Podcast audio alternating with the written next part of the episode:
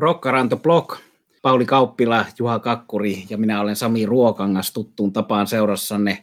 Ja meillä on jälleen erikoisjakson aika ja aiheena on ACDC, syksyn ykkösuutinen rockirintamalla on ollut ACDCin aktivoituminen ja uusi 13. marraskuuta ilmestyvä Power Up-albumi, eli pitkään odotettu ja pitkään spekuloitu asia, ja nyt on taas se yhtä miestä vaille Back in Blackin kokoonpano kasassa, eli rytmikitara kuningas Malcolm Young sieltä tietysti puuttuu, kun on edes mennyt, mutta tilalla on siskon poika Steve Young, ja meillä on yksi biisi jo käsiteltävänä ja julkaistuna tältä tulevalta albumilta pikkupätkä toista biisiä, mutta käsitellään tuo Shot in the Dark biisi tässä jaksossa ja sitten puhutaan omasta suhteestamme bändiin nimeltä ACDC ja me itse aloitan tämän sanomalla, että se on mulle yksi tuolla noitten Rolling Stonesin, Motorheadin, Deep Purplein näiden suurien joukossa Tin Lisi siihen rinnalle. Ja kyllä se on 80-luvun alusta ollut hyvin,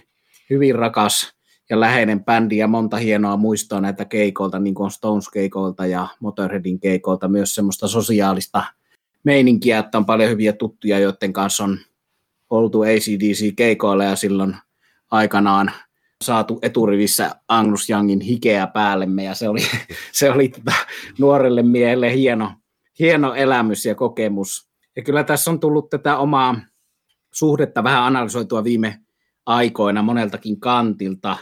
Ehkä mä voin tunnustaa tässä sen, että edustan semmoista koulukuntaa, että mulle oikeastaan se huippukausi ei sitä loppuu vuoteen 81, eli se on jo tonne melkein 40 vuotta taaksepäin tästä, eli siinä ne kaikki Ponskotiaikaiset levyt ja sitten ensimmäinen Brian Johnson-levy Back in Black ja sitten For Those About to Rock 81. Siinähän 79 tuli Highway to Hell, sitten tuli Back in Black ja sitten tuli 81 For Those About to Rock, niin on minulle semmoinen setti, josta sitten on pykälän huonompaa kaikki sen jälkeen ne ACDC, mutta se on muihin bändeihin verrattuna hyvää ja sillä tavalla merkittävää. Ja lyhyesti ennen kuin annan Paulille ja Juhalle puheenvuoron, niin sanon, että on viime päivinä taas miettinyt tätä soittopuolen asiaa ja soitellutkin ACDC-musiikkia ja ennen kaikkea Malcolm Youngin rytmikitarajuttuja. Ja sitten mä tuommoisesta mainiosta Anthony Bossa-nimisen amerikkalaisen toimittajan kirjasta Why ACDC Matters, niin pongasin semmoisen analyysin siitä. Siinä on ihan tämmöisen Berkeleyin yliopiston musiikkitieteen professori analysoinut ACDCin soundia ja sieltä kävi ilmi se, että silloin kun nämä veljekset opetteli soittaa, niin Malcolm Young soitti akustista kitaraa pitkään ja sitten hänellä oli pienet kädet, niin kuin minullakin oli pentuna, niin noita tuommoisia avoimia sointuja, avointen kielten sointuja, eli ei tuommoisia barreisointia, niin kuin yleensä hard rockissa on nämä voimasoinnut, niin ei niinkään perustu ACDCin soinut niihin perinteisiin barreisointuihin, vaan eri lailla soundaa osin siksi. Ja siellä on tietysti nämä soinnut A, C, D ja E ja B, että ei ole A, C, D, C, ehkä niinkin, mutta sitten tähän omaan analyysiin liittyy se, että mietin sitä, että se on jännä tätä kolmea, neljää, ehkä, ehkä kokeilevaisillaan viittä sointua, mitä nämä kaverit on sen 70-luvun alusta kierrättänyt näissä biiseissään, niin, niin niitä, niitä sointuja niin pystyy soittamaan sillä tavalla, että se on silti niin kiehtovan kuulosta, että ehkä siinä on kysymys siitä, että koko bändi, mukaan lukien paitsi kitaristit, niin basisti ja rumpali, niin soittaa niin valtavan lahjakkaasti niitä samoja yksinkertaisia juttuja, mutta kuitenkin sillä tavalla, että sitä kuuluu, että täällä on ihminen soittamassa versus tämmöiseen koneen musiikkiin, mitä paljon nykyään tehdään, että tässä on ehkä se tiukkuus tämä, että saa näitä yksinkertaisia samoja asioita hinkattua sillä tavalla, että kun on ihminen ratissa tai tässä tapauksessa kitaran varressa, niin se kuitenkin kuulostaa inhimilliseltä. Jotain tällaista se minusta on. Ja tietysti toi tauon käyttö, eli se, että siellä on tilaa hengittää. Eli vaikka kysymys on hard rockista, niin siellä on tuommoisia taukoja ja pausseja, mikä on merkittävä tekijä tässä soundissa. No sitten sitä on tietysti vielä myöskin analysoitu, kun meillä on ollut Van Halen bändi tässä paljon esillä viime aikoina, missä on myös veljekset. Niin tässä rockin historiassa on näitä bändejä, joissa on veljeksiä ja on jopa tieteellisesti analysoitu siitä, asiasta analysoitu sitä asiaa, että onko niin, että veljekset, kun he lapsesta asti opettelevat yhdessä, niin syntyy joku semmoinen yhteys ja tiukkuus, jota ei muulla tavalla voi saavuttaa. Ja kyllä näiden, osa näiden veljesbändien, Van Halenin, ACDCin ja monien muidenkin rokin historiaan sisältyvien veljesporukoiden kohdalla tulee kyllä mieleen se, että jostain tällaista voi olla kysymys. Ja juuri tuossa Malcolmin ja Agnusin yhteispelissä ehkä oli sellaista.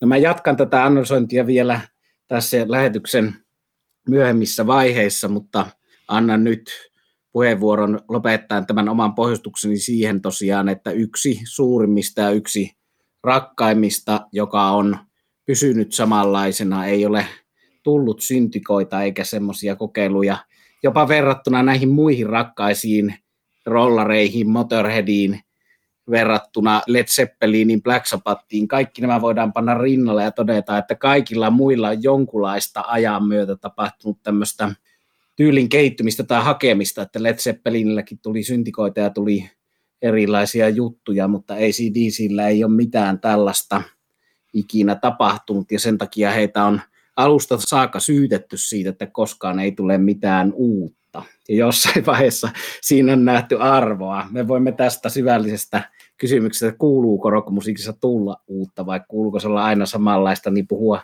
jaksoissa jatkossakin, mutta tämä on hyvin, hyvin kiinnostava asia, kehitys ja sen puute tai sen tarve. Mutta nyt annan sitten puheenvuoron Kakkurin Juhalle, rakkaalle ystävälle ja rikostoverille tähän ACDC-aiheiltaamme. No niin, minä kiitän ehkä tässä jotain sellaista Blues Brothers-meininkiä sitten tämän koplan välillä on myös. Joo, ACDC, en ehkä ole ihan niin innokas fani kuin Sami tuossa äsken tunnusti olevansa, mutta sanotaan näin, että jos ei ykkösketjua ole, niin pelaavassa kokoonpanossa kuitenkin ja ehkä jonkinlaisen tukimiehen paikalla. Ja tämä tietysti tarkoittaa sitä, että pidän bändistä, kun sitä jossain kuulen, on se sitten kotona tai jossain muualla radiosta tai baarista, niin, baarissa, niin aina olen tyytyväinen. Levyjä löytyy ja olen livenä nähnyt.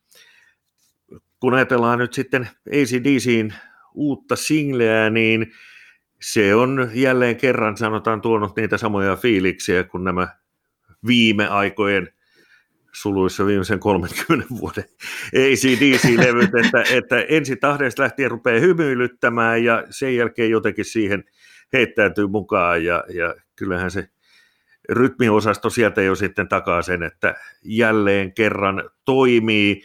Pitääkö nyt sitten uudistua ja ja onko se nyt sitten hyvä juttu vai huono juttu, että tulee aina samantyyppistä, niin minusta se on vähän sellainen tapauskohtainen asia.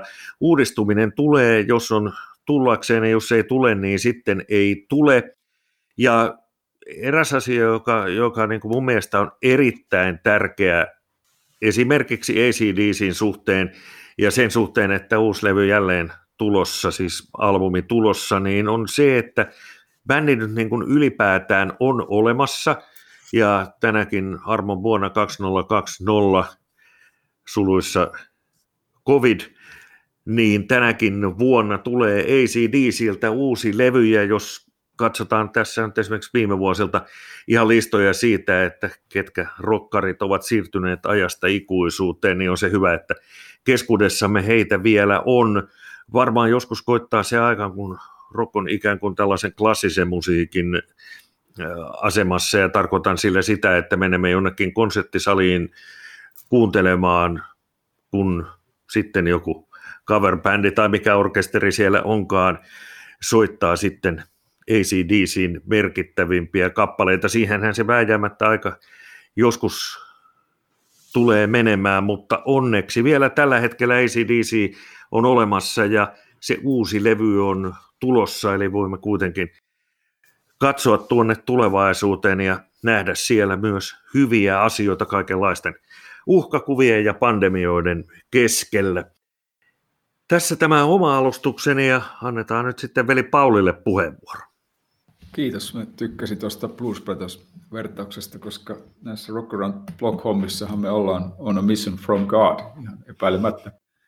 Pari pointtia tuosta, mitä herrat alusti hienosti otitte sieltä tärkeitä asioita. Mulle ACDC on todella rakas bändi, mutta niin kuin lähimmät tietää, mä olen hyvin innostunut nykyään myös jatsista, soittelen sitä itsekin, ja joskushan tämä on niin kuin molemmissa leireissä vähän vaikea selittää, että kyllä aamupäivällä voi kulkea ACDCtä ja iltapäivällä West Montgomery, kun mä en näe siinä mitään ongelmaa.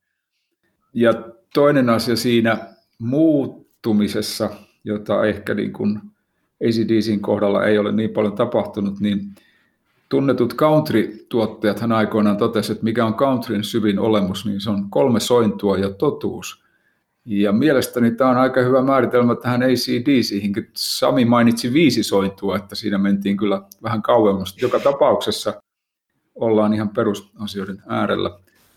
Samoin tuo mielenkiintoinen juttu noiden avoimien sointujen, avoimien kielten käytöstä, tuo tarina Malcolm Youngista – sehän on aika tunnusomainen juttu tähän ACDC-musiikkiin, eli tosiaan siellä on voimasointuja, mutta ei samalla tavalla kuin monessa muussa bändissä. Erittäin kekseliäitä juttuja, mitä tähän sinänsä niin typistettyyn musamaailmaan ACDCin kohdalla on, on tehty, että se mua vähän niin kuin hymyilyttikin tässä, kun mä kuuntelin tätä uutta biisiä. Jos sallitte, niin otankin saman tien vähän luodehdittaan siitä. Eli mun mielestä niin kuin Mä kattelin nuo videot. Tästähän on tehty myös sellainen video, missä näytetään sen Shut the Dark-videon tekemisestä. Ja siinä tulee kyllä mieleen just, että, että herrat on aika lailla, niin kuin siellä on kohtuullinen mileage takana, mutta se on näyttävä, on hyvin osattu ohjata tämmöiselle vanhemmalle rockbandille sopiva presenssi siihen videon. Ja itse biisi on kyllä hiukan parempi kuin mä olisin ehkä uskaltanut odottaa, että tässä on kuitenkin ollut kokeiluja Axel Rosen kanssa kierretty ja en mitenkään halua Axel Rossia dissata, pidän Kansan Rosista ja hänestäkin, mutta mun mielestä nyt kun Bon Scottille kävi niin kuin kävi, niin Brian Johnson on se oikea laulaja ACDCille siis minun mielestäni. Ja tämä biisi, niin kuin viittasittekin, tämä on taattua ACDC, eli tässä tämän bändin yhteydessä tarkoittaa, että hyvässä mielessä tämä on kuultu aiemminkin. Se ei niin kuin haittaa, jos tästä bändistä tykkää, ja tässähän ei hienostella, vaan läskästään siihen tarjottimelle se, mikä on ennenkin maistunut. Kitarat toimii, rytmiryhmä osaa asiansa, ja Angus Young toimittaa aivan mainion lyhyen soolon. Tämä on yksi piirre, mistä mä tykkään tuossa Anguksen sooloissa. Ne on, ne on niin suoraan kymppiin ja vie sitä biisiä eteenpäin. Ne ei niin kuin tuu siihen päälle osoittamaan, että hei mä osaan soittaa kitaraa, vaan ne on osa sitä biisiä. Ja täytyyhän mun viihdyttää itseni katsella tuolta analyysiä YouTubesta. Marko Karhu, tämmöinen suomalainen kitaristi, joka on tässä suomalaisessa Mad Professor vahvistin ynnä muu härpäke tuottajafirmassa, kehittäjäfirmassa mukana, tehnyt mainion videon tästä, missä hän palasteli tämän Shut in the Dark kitarasoolon ihan atomeihinsa, eli kävi ihan sen läpi likki likiltä. Toi video kannattaa tsekata, vaikka nyt olisikaan tämmöinen kitaraharrastaja hörhöri kuin allekirjoittanut, sillä aika jänniä juttuja toi Angus Jan noihin soloihinsa on rytmisesti aika vahvoja. Perustekniikka on tuommoinen mollipentaattoinen skaala, sen hyödyntäminen ja tosi nopeat juoksutukset ja taitavat pendit ja se vapaiden kielten käyttö. Kerta kaikkiaan samat elementit, mitkä toistunut aika paljon kaikissa ACDC-biisissä löytyy tästäkin lyhyt soolo, missä on tavallaan se tavaramerkki näkyvissä. Ja mun mielestä, jos vielä jatkan Anguksesta, puhun Malcolmista myöhemmin hiukan, niin kyllä se nyt on yksi suurista rockkitaristeista. Sen soitto on helposti tunnistettavaa ja sieltä ei turhaa krumeilua löydy. Ja melodisesti aina tukee biisiä, niin kuin totesinkin. Ja sitten semmoinen ehkä vähän huvittavakin juttu, että nämä herrat ja Angus etenkin, niin nehän on todella tämmöisiä old school miehiä sikäli, että ei sieltä löydy mitään hirveätä pedalilautaa lavalta, vaan se on kitara kiinni vahvistimeen ja muista lukeneeni jonkun teknikon, heidän kanssaan kiertäneen teknikon juttua siitä, että se on, kun sooloon tullaan, niin silloin vedetään volanappi täysille ja, ja silloin Gibson SK antaa kyytiä Marshall vahvistimelle ja mä en tiedä voiko enää niin kuin sen ytimekkäämmin tätä asiaa tehdä. Sitä mä en kyllä voinut oikein miettimättä, kun katsoin näitä videoita, että mitähän toi Angus ajattelee, kun se on nyt 65 suunnilleen ja se ahtaa itsensä siihen samaan koulupukuun uudelleen, että kai se kertoo ainakin siitä, että ei se nyt ihan ilman huumorintajua voi olla tämä mies. Mutta ei, ei muuta tästä ensimmäisestä kierroksesta. Hienoa, hienoa museo. Ehkä siinä on samanlaisesta ikuisesta teiniydestä kysymys kuin meidänkin hommissa monesti. Ja kyllähän tässä itselläkin nämä rakkaimmat ACDC-levyt ja jutut liittyy tuohon koulupoika aikaan, vaikka Suomessa ei koulupukua ole pidettykään, mutta mulla on tuolla täällä huoneessa, missä tätä äänitetään, niin seinällä tuo Photos About the Rock-levy, niin kehystettynä siinä on ton kokoonpanon sillä levyllä soittaa kokoonpanon nimmarit kannessa ja se on tuossa tuommoisen ACDC-valokuvan kanssa kehystettynä, että se oli toi Photos About the Rock oli eka, joka oli semmoinen, niin kuin, joka tuli uutena silloin 80-luvun alussa, niin C-kasetin, 90 minuutin C-kasetin toiselle puolelle kaverilta koulussa ja sitten kovasti tota, kyllä kuuntelin. Olin mä sitä Bon Scottin aikaista kuulu jo ennen sitä, mutta nämä, nämä omat valinnat, mikä on rakkain, niin liittyy siihen ikävaiheeseen monesti, missä niitä on alkanut kuuntelemaan ja perehtymään siihen juttuun. Ja mulla on tässä ekana valintana tähän ohjelmaan toi Letteepi Rock-levyn Bad Boy Puuki-niminen biisi. Ja se on semmoinen klassikko, jonka aikana silloin aikoinaan tuli tämä Angus Youngin perseen paljastus strippauksen päätteeksi. Tämä rituaali, eli pitkä, pitkä strippailu, jossa sitten bändi sitä samaa muutamaa sointua. Jankkas ees taas, kunnes saatiin Anglusilta housut jalasta ja sitten tapahtui pyllistys, joka viimeisinä vuosikymmeninä on tapahtunut jonkinlaisten boksereiden kanssa, että se ei ole tota, ollut sitten enää niin kammottava asia kuin se oli aikoinaan. Että tähän vastaanotossa pistettiin punkkareiksi nämä kaverit, kun siinä oli tämmöisiä temppuja, että takapuoli vilahti ja muutenkin sitten ei oikein tiedetty mitään musaa tämä olisi, että se laitettiin punkumusiikiksi, niputettiin, vaikka ei missään nimessä ole muuta kuin ehkä energiassa ja tuommoisessa driveissa ja erona siihen aikaisempaan Led Zeppelin Black Sabbath-musaan, niin siinä oli punkin energiaa, mutta soittotaito on huomattavasti tiukempi kuin punkkareilla. No tuosta Bad Boy Puukista, mitä siitä voisi muuta sanoa, kun se on että yksi niitä kovia Bon Scottin aikaisia biisejä, ja kyllähän tässä pakko on valita, kyllä se Bon Scott on parempi lauleja itselle kuin Brian Johnson, mutta sitten toisaalta nuo rakkaimmat Brian Johnson jutut Back in Black ja Photos About Rock on ihan yhtä lähellä ja kovia kuin parhaat Bon Scott-jututkin. Eikä siellä yhtään kokonaan huonoa ACDC-levyä ole olemassakaan. Ja nyt tämä osaltani kommentoin tätä Shot in the Darkia, tätä uutta biisiä, että se on minullekin yllättävän hyvä positiivinen yllätys, kun ei tähän kamalaan vuoteen osannut odottaa ACDC-levyä, niin ei osannut tältäkään paljon odottaa. Ja se muistuttaa tuota Rock O Bust, tota edellisen albumin raitoja, jotain Let's Play Paul Lay Paul taisi olla nimeltään se silloin sen levyn ekoja sinkkuja, mitä tuli ulos. Ja tässä on merkille pantavaa se, että tämä on tekijänä Agnus ja Malcolm, eli tämä on samasta setistä jo toinen albumi, jossa on Malcolm Young tekijänä, vaikka hän ei enää levyllä soita, että silleen traagista, mutta tietysti samalla hienoa, että on ehtinyt tehdä biisejä niin paljon, että niitä pystyy sitten nyt siskonpojan vahvistavana bändi edelleen soittamaan. Pauli haluaa sanoa välissä jotain. Joo, ei siinä mitään. Kuuli vaan, että Malcolm oli nimenomaan näistä se, joka oli hyvin tämmöinen organisoitu henkilö, joka tota, äänitti ja tallensi näitä ideoita. Angus on jossain haastattelussa nimenomaan tästä puolesta kertonut ja siitä tietysti tulee, ja tuohon liittyen mitä sanoit, mielenkiintoinen ajatus, että kuinka paljon siellä on niin rifi-idea ja muuta, mistä vielä tullaan sitten suoltamaan tulevina vuosina. Joo, saa nähdä, jatkuuko Malcolmin levytysuraa vielä kuinka monta levyä tämän jälkeen, mutta tota, tosiaan tietty näissä on tietty taattu laatu, vaikka kuten sanottu, niin mulle se kultakausi loppuu vuoteen 81 melkein 40 vuoden taakse, mutta se on sitten muihin bändeihin verrattuna silti hyvää musiikkia, ja kyllä tästä uudesta biisistä se tulee mulle mieleen, että mitä veli Juha sanoi tuossa yhdessä taannoisessa podcastissa liittyen Rolling Stonesiin, että kun he aikoinaan ihaili näitä Muddy Watersia ja John Lee Hookeria, Bo Diddleya, näitä bluesin sankareita, niin kyllä tässä ACDCin kohdallakin on sama juttu kuin Stonesin kohdalla, että nyt he ovat samassa asemassa kuin John Lee Hooker vuonna 1991 puistobluesin päälavalla tai Bo Diddley jossain vaiheessa, kun me ollaan nähty se eka kerran, että tässäkin on antamatta nyt mitään erityistä ikää lisää pistettä tai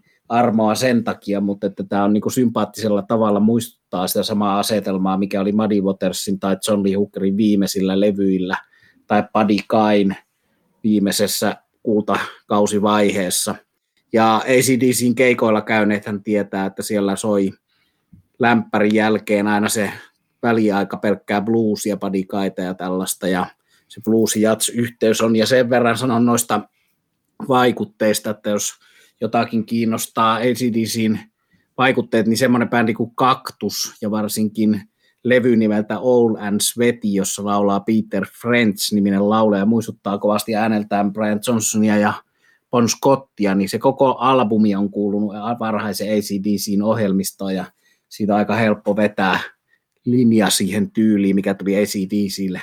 No sitten semmoinen aihe, mihin palataan tämän ACDC-yhteydessä myöhemmin, on muukin australialainen musiikki. Siitä on Juhan kanssa puhuttu ennenkin, että Australiassa on muutakin hyvää musiikkia, ja yksi näistä Australian hyvistä bändeistä oli siis The Easy Beats, joka oli velipoika Josh Youngin bändi jo ennen ACDCtä.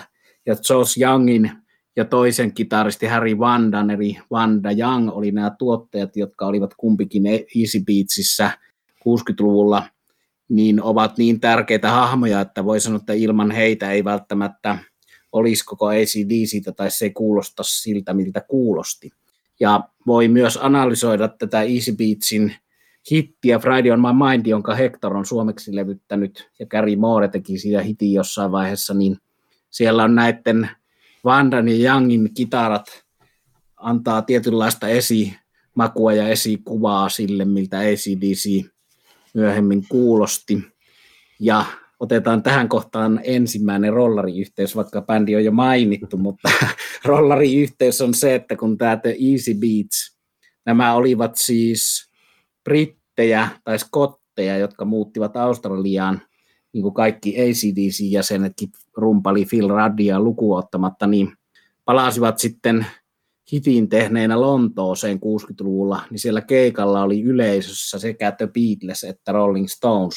Ja 67 sitten Easy Beats kiersi Rolling Stonesin kanssa. Eli tässä oli tämä yhteys, mutta näihin Vandan tuotantoihin, kuten bändi Rose Tattoo, kannattaa tutustua muutenkin. Eli siellä on on semmoista kiinnostavaa Australia juttua ja puhutaan myös jossakin jaksossa levystä, jonka Malcolm ja Angus Young levyttivät ennen ACDCtä nimellä Markus Hook Roll Band. Ja se on ainoa levy, jolla soittavat kaikki neljä Youngin veljestä. Harva tietää, että paitsi että oli Josh Young, Malcolm Young ja Angus Young, niin oli myös Alex Young-niminen kaveri, joka ei koskaan muuttanut Briteistä Australiaan, vaan toimi siellä muusikkona, saksofonistina ja soittaa tällä Markus Hook rollbandin albumilla veljestensä kanssa, neljä veljestä samalla levyllä, mielenkiintoisia tarinoita. Mutta siis joo, on se jatsin ja bluesin yhteys. Louis Armstrong oli artisti, jonka Angus Young näki siskonsa kanssa lapsena livenä ja on sanonut, että paitsi Cactus, Jeff Beck, Rolling Stones, Led Zeppelin, Mountain, niin tärkeä on ollut Louis Armstrong, ja tavallaan se ei ole mitenkään kaukaa haettu, kun alkaa kuuntelemaan Brian Johnsonin laulua. Mutta tota, tämä oli Bad Boy Boogie biisiin tietynlainen blues rock biisihän se on, mun valintaan liittyvä lavea selostus, ja annan sitten Juhan esitellä oman valintansa tähän ohjelmaan joka on biisi, jonka minä olen monesti valinnut parhaaksi ACDCin biisiksi. Ja mä olisin voinut nytkin sen valita, jos yksi pitäisi valita, mutta mä otin enemmän tälleen nostalgian kautta näitä biisejä, jotka on ollut mulle varhaisvaiheessa tärkeämpiä kuin tämä Juhan valinta. Ja vielä ennen kuin mä annan Juhalle puheenvuoron, mä sanon, että toi Bad Boy Bookihan on siis Lettepi rocklevyltä, joka on hyvin epävireinen levy. Että tulee tietysti mieleen, että olisiko kitarat voinut virittää ennen kuin ruvetaan tekemään äänityksiä. Näin ei ole syystä tai toisesta tehty. Letteepi Rock on hyvin epävireinen levy ja se välillä jopa häiritsee, mutta ehkä se on rakas levy siksi, että se asenne ja tunnelma korvaa sen epävireisyyden, mutta se epävireisyys kuuluu myös tässä mun valinnassa, eli tästä ehkä parempi versio on joku live-versio. Mutta nyt Juhan eka valintaan. No joo, kaksi valintaahan minulla on ja saat nähdä kumpi on sitten se sinun mielestäsi kaikkien aikojen ACDC-biisi. Pari asiaa tuli tuossa matkan varrella mieleen ensinkin vielä tuosta Friday on My Mindista, että siitähän löytyy myös David Bowen cover-versio, eli herran Pinups-levyltä, jolle hän oli sitten aikana levyttänyt näitä omia suosikkibiisejään. Eli myös Bowilta löytyy Friday on My Mind, ja sellaistakin mietin tuosta, että kun puhuttiin Malcolm Youngista ja sivuttiin myös sitten sitä aihetta, että ACDC ei nyt varsinaisesti uudistu niin kuin uudistumiseen tai mitä uudistumisella käsitetään, niin ehkäpä ACDC voisi joku päivä sitten heittäytyä nykyaikaan ja uudistua sillä lailla, että ajan hengessä sämpläisivät Malcolm Youngin vanhoja riffejä ja tekisivät sitten niistä, niistä uusia, uusia biisejä. Se voisi olla sellainen hyvin ACDC-mäinen tapa uudistua. No joo, otetaan tähän nyt sitten ensimmäinen valinta. Eli kappale nimeltä House of Jazz, se on Stiff Upper Lip-levyltä vuodelta 2000 ja pari syytä. Minun mielestäni hyvä biisi ja toisaalta sitten se, että se on enemmän tuollainen mid-tempo-kappale, eli tässä ei mennä niin kuin Imolan shikaaniin 350 Lewis Hamiltonin kyydissä, vaan, vaan on vähän jarruteltu. Ja tätä biisiä tai tätäkin biisiä kuunnellessa tuli mieleeni tietysti se, että vaikka ei ehkä Louis Armstrongilta kuulosta, eikä Wes Montgomerylta tämä House of Jazz, niin kyllä siellä näitä tällaisia sanotaan niin kuin bändin juuria tulee esiin ja, ja siinä mielessä tuli sitten mieleeni myös se, että ACDCin yhteydessä puhutaan hevistä, puhutaan hard rockista, mutta jos asia oikein analysoi, niin loppujen lopuksi varsin tuollainen perinteinen rock and roll bändi, toki kitaroissa on sitten sanotaan tuollaista uljasta sointia, eivätkä bändin laulusolistit mitään ne on niin kuin karitapioita ole, ole olleet, vaan siinä mielessä aika raakaa meininkiä, mutta, mutta pointtini on se, että kuitenkin siellä tuollainen blues, rock and roll on vahvasti siellä taustalla. Ja tosiaan ensimmäinen valintani House of Jazz, hieno biisi albumilta Stiff Upper Lip. Sano ennen kuin Pauli jatkaa, niin sen, että tämä ei ollut se minun valinta parhaaksi biisiksi, mutta, mutta, mutta, hyvä biisi ja hieno, hieno, hiukan poikkeava valinta joka tapauksessa. Sitten annetaan Paulin aika esitellä ensimmäinen valintansa. Mä aloitan merkittävällä huomiolla, jonka tein, ja, ja tämän sanon kaikella kunnioituksella ja rakkaudella, mutta kun herroja tuntee, niin lähetystä oli äänitetty noin 21 minuuttia 30 sekuntia ennen kuin Rolling Stones tuli mukaan. Eli kohtuullisen pitkä aika.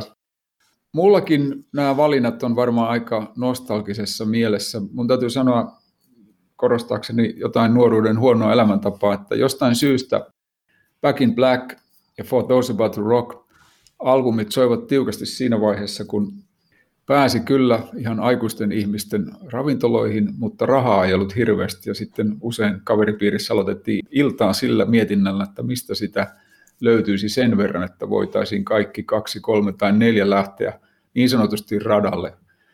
No nyt kun sitä rahaa olisi sen verran, että voisi mennä, niin ei enää huvita, vaan tehdään podcasteja. Joo, mä otin ton tietysti ihan juurilta ja klassikon It's a long way to the top, If you want to rock and roll. Ja tämä on mun listalla nyt paitsi sen lisäksi, että se on klassikko, ja paitsi, että mä pidän tästä biisistä oikein siis todella paljon, niin siinä on tietysti tämä yksi syy, miksi se täytyy valita, ja sen varmaan jo arvaattekin, eli tietenkin Back Vibes, eli säkkipilli. Vuodelta 1976 tämä on ACDCin ensimmäinen kansainvälisesti julkaistu High Voltage, sehän tehtiin alun perin Australialle samalla, samalla nimellä, mutta eri biisit. Ja tota, jotenkin tässä on niin kuin se kaikki oleellinen jo olemassa, paitsi säkkipilliä ehkä sitten tämän jälkeen niin hirveästi käytetty.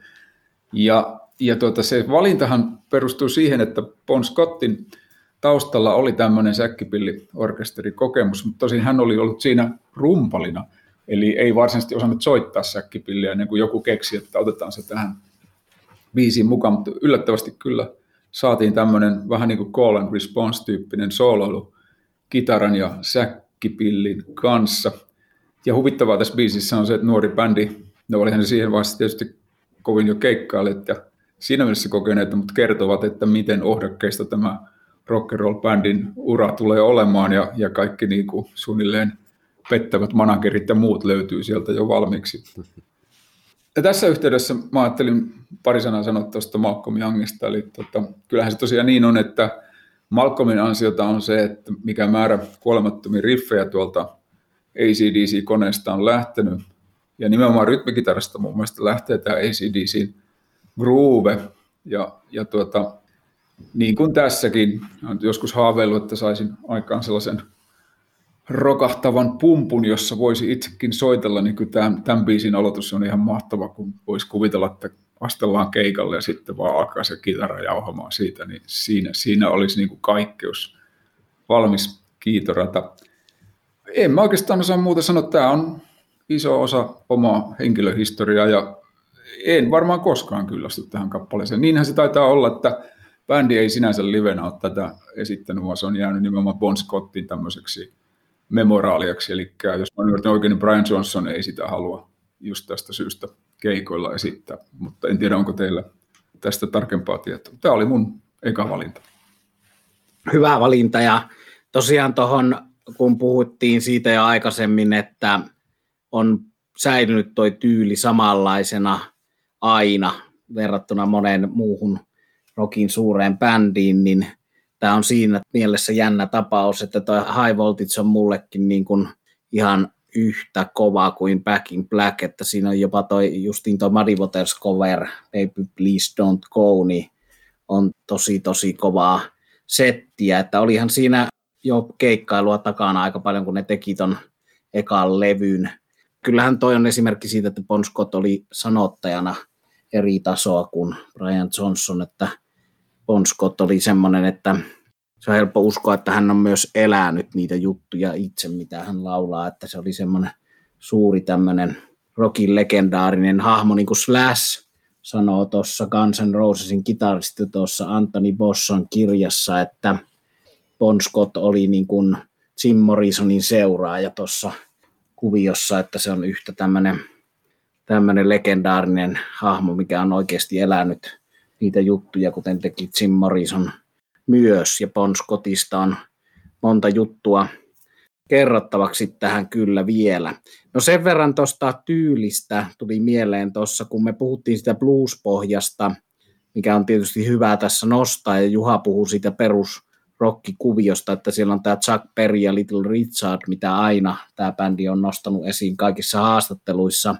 Mutta tosiasia on se, mikä tuli mieleen tästä ekalevyn It's a Long Way to the Topista ja Baby Please Don't Gosta, mikä on Baby Please Don't Go vähän niin kuin punk blues, se on niin kuin punk-versio Muddy Watersista, vaikka punkkiahan se ei missään nimessä ole, mutta nopea tai energistä versio siitä, mutta siellä on tämmöinen glam rock myös siellä pohjalla siinä mielessä, että Malcolm Young oli kovasti dikkaili T-reksiä, mistä on puhuttu, puhuttu aika vasta Juhan kanssa jossakin jaksossa, ja se mun mielestä kuuluu sillä tavalla, että se ei niinku hävinnyt siitä, vaikka se asusteista hävisi semmoiset polveen asti ulottuvat saappaat, jotka niillä näkyy tämän ekalaulaja Dave Evansin, millä oli myös vähän glam rock imako, niin siellä näkyy siinä vaiheessa pukeutumisessa sitä glam rock-vaikutetta, mutta musiikillisesti sinne jäi mun mielestä ripaus sitä T-reksiä ihan hyvässä mielessä,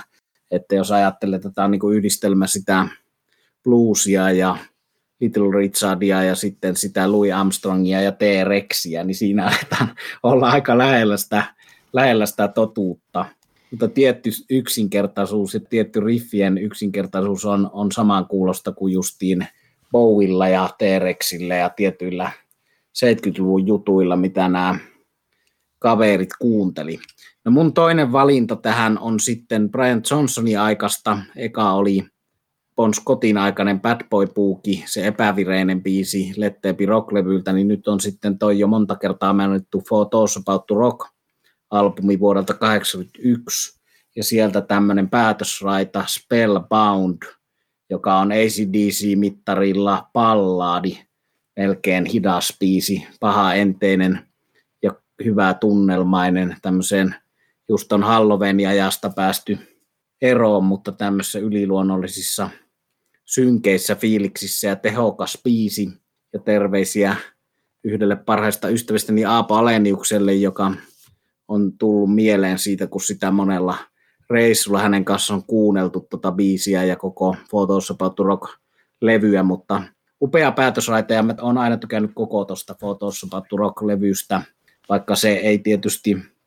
monenkaan ihmisen mielestä kestänyt vertailua edeltäjänsä Back in Blackiin, mutta sitä nyt on vaikea tehdä, että kaikki levyt olisivat yhtä kovia peräkkäiset, mutta kauas se ei minusta jää Back in Blackista ja Suomeen, jos otetaan vähän historiaa tähän, mikä on ollut ACDC Suomessa, siitä on toi ja aikaisemmissa lähetyksissä mainittu Mikael Huhtamäen Scream for Me Finland-kirja on hyvä myös ACDC muisteluiden kannalta, niin ACDC nousi listoille Suomessa vasta tällä vuoden 1981 Photos About Rock-albumilla, josta tämä mun valinta on, että Back in Black ei täällä listoja kolkutellut. 77 esiintyi ACDC eka kerran Bon Scottin kanssa. Ensimmäisen ja viimeisen kerran siellä oli 550 ihmistä viimeksi, kun ACDC soitti Suomessa 2015, niin oli 55 000, että se muuta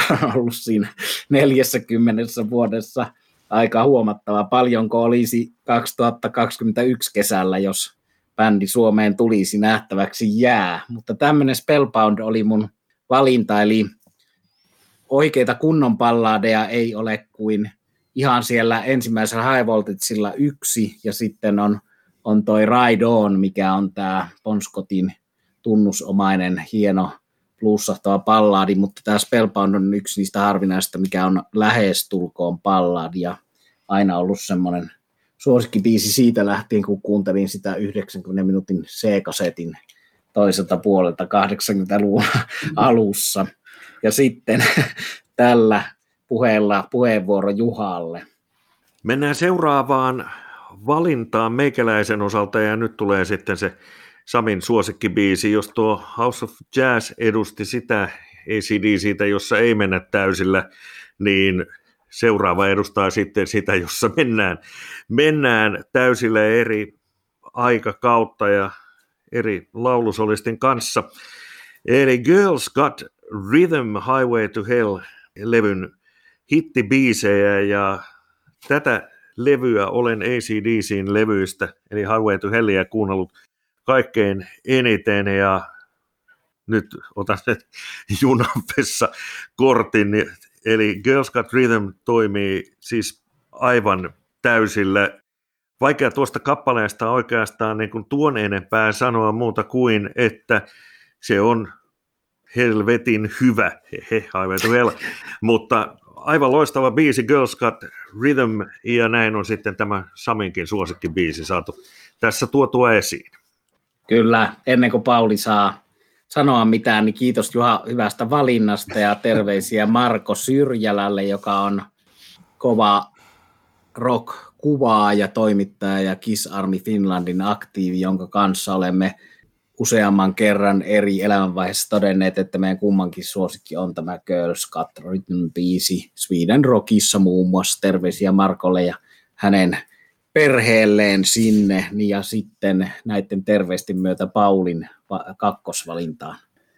Joo, mä myöskin otin vähän niin kuin sinä toisestamme tietämättä, niin tietysti sitten ensimmäinen oli Bon Scottin aikaa, mutta toinen on tästä Brian Johnsonilta, ja se on tietenkin nyt ensimmäisen kerran tässä lähetyksessä sana ikoninen, ikoniselta ja juuri 40 vuotta, hiljattain 40 vuotta täyttäneeltä Back in Blackilta. Have a drink on me. Ja se on tietysti niin kuin, ehkä tekstiltä jopa vähän karmaseva näin, näin tota, jälkikäteen ajatellen, kun mietitään sitä, että Malcolm Youngin dementoitumiseen lienee aika vahvasti vaikuttanut tuo yltiöpäinen alkoholin käyttö, mutta, mutta mitäpä siitä, tämä on rock'n'rollia, kepeät mullat ja tässäkin on hieno esimerkki, miten rytmikitaristi pistää koneen ja pitää koneen käynnissä. Tykkään tuosta bluesahtavasta introsta, kivat pikkut riolit siinä ja, ja niin kuin kerta kaikkiaan sellainen koukuttava, että se, tos, kun taas kuuntelin näitä pitkästä aikaa, niin sehän jää koko päiväksi päähän tämä biisin alku.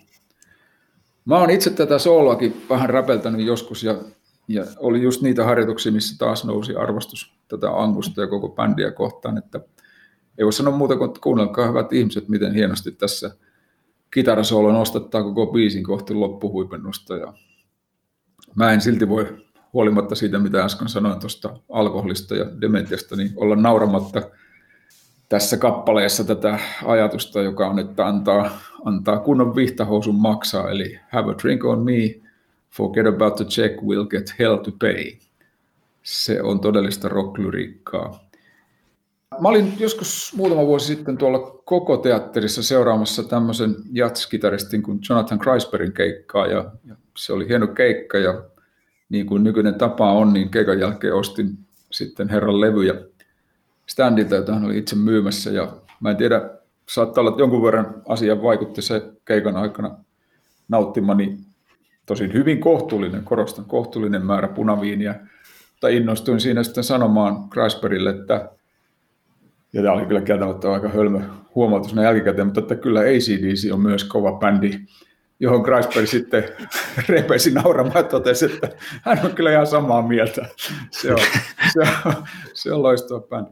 Näin noloisin muistelmiin päätän tämän osuuden, mutta sanotaan nyt näin, että hienoa, että ACDC on vielä tekemässä uutta levyä. Uusi biisi kuulosti ihan hyvältä ja en odota ehkä mitään kauhean mullistavaa, en ainakaan suurta muutosta, en syntetisaattoreita ja ehkä ajattelen näin, että hohdokkaammat päivät on takanapäin, mutta silti kuuntelen mielelläni ja jospa nyt sitten ajat paranevat, niin lähden kyllä kuuntelemaan livenä. Eräs kappale, johon annan tässä muuten vielä kunnia maininnan ja kunnioitan tässä nyt sitten tai jaetaan tätä kunnia kahdelle hienolle miehelle. Biisi, jonka nostan esiin, on Thunderstruck siksi, että aikanaan kun se ilmestyi, niin legendaarinen radio DJ ja muutenkin legendaarinen hahmo Njassa sanoi tästä biisistä, että kappaleen nimi pitäisi olla Donnerstruck. Ja ajatelkaa sitä, kun siinä introssa, kun lauletaan sitä ja huudetaan sitä Thunderia, niin siinä tulisikin Donner. Eli näin sekä Niassan kunniaksi että legendaarista Jön Donneria lämmöllä riffien myötä muistellen. Tuosta tuli mieleen, että mulla oli toinen valinta tähän, koska nythän elämme historiallisen vaalin odotusta tässä. Ensi yönä se alkaa sitten selviämään, niin siihen noin otsikkotasalla olisi sopinut myös tämä biisi, mistä myös pidän paljon, Dirty Deeds Done Dirt Cheap. mutta, mutta kun kuuntelin sitä, niin se teksti, niin kuin tiedätte, on aikamoisen outo, joten jätetään se nyt tällä kerran automaan ja jokaiselle kuulijalle omaa harkintaa.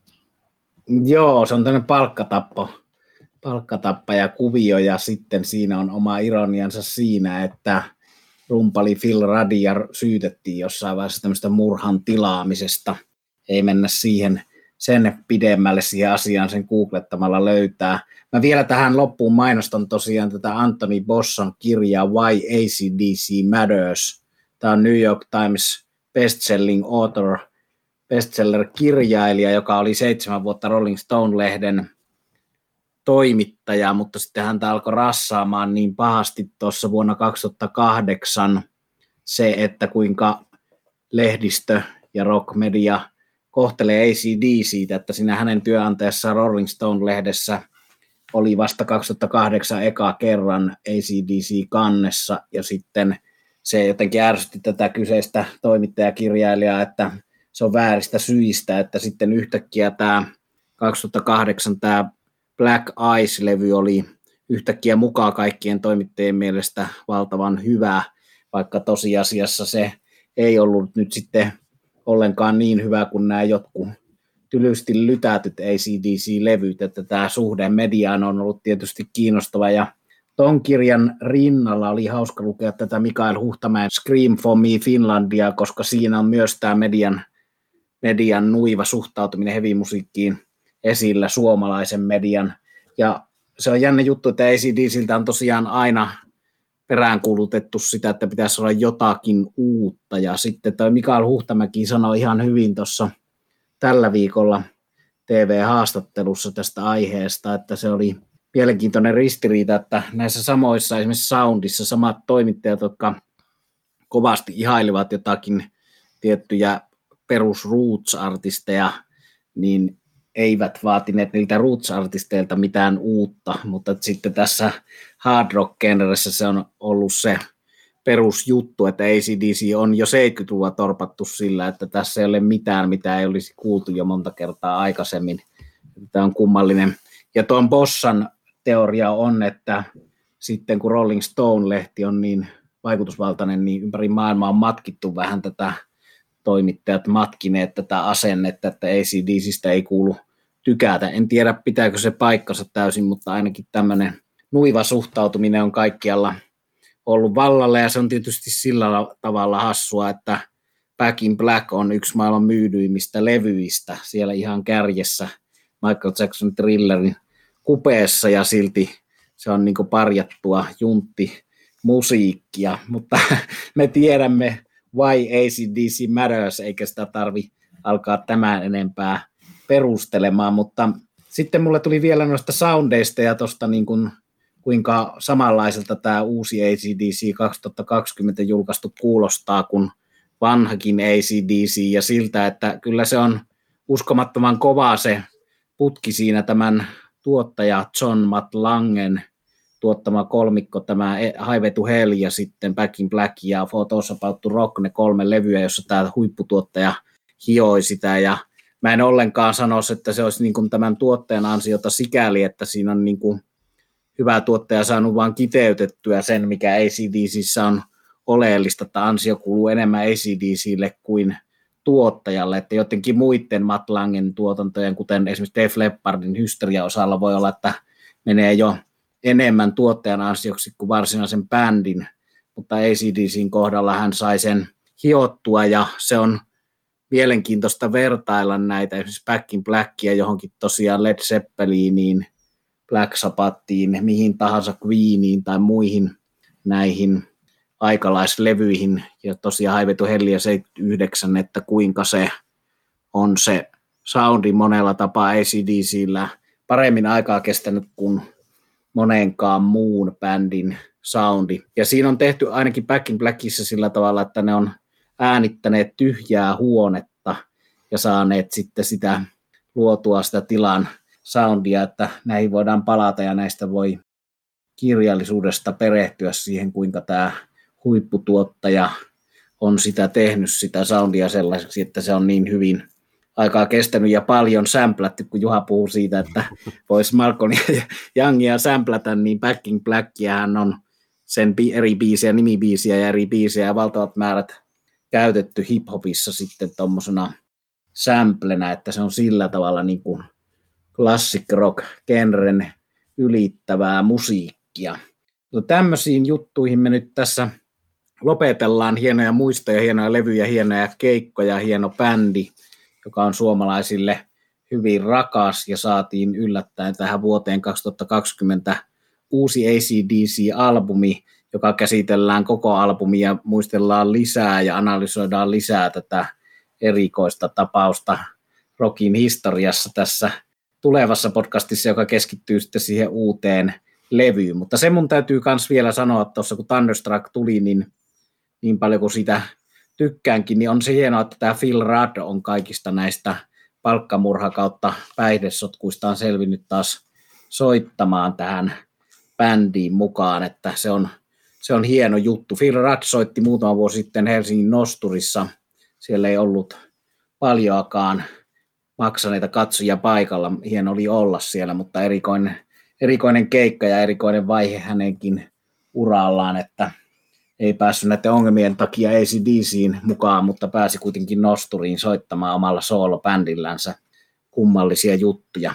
Mutta näihin tunnelmiin, muistoihin ja näihin kuviin ja tunnelmiin ja kiitoksia palautteesta. Käykää meidän Facebook-sivuilla tsekkailemassa uutisia ja tykkäämässä seuraakaa sitä kanavaa. Me lupaamme kertoa näistä asioista jatkossakin. Ja ennen kuin sanon ihan aamenen, niin annan vielä loppusanat Paulille ja Juhalle. Aloitetaan Paulista.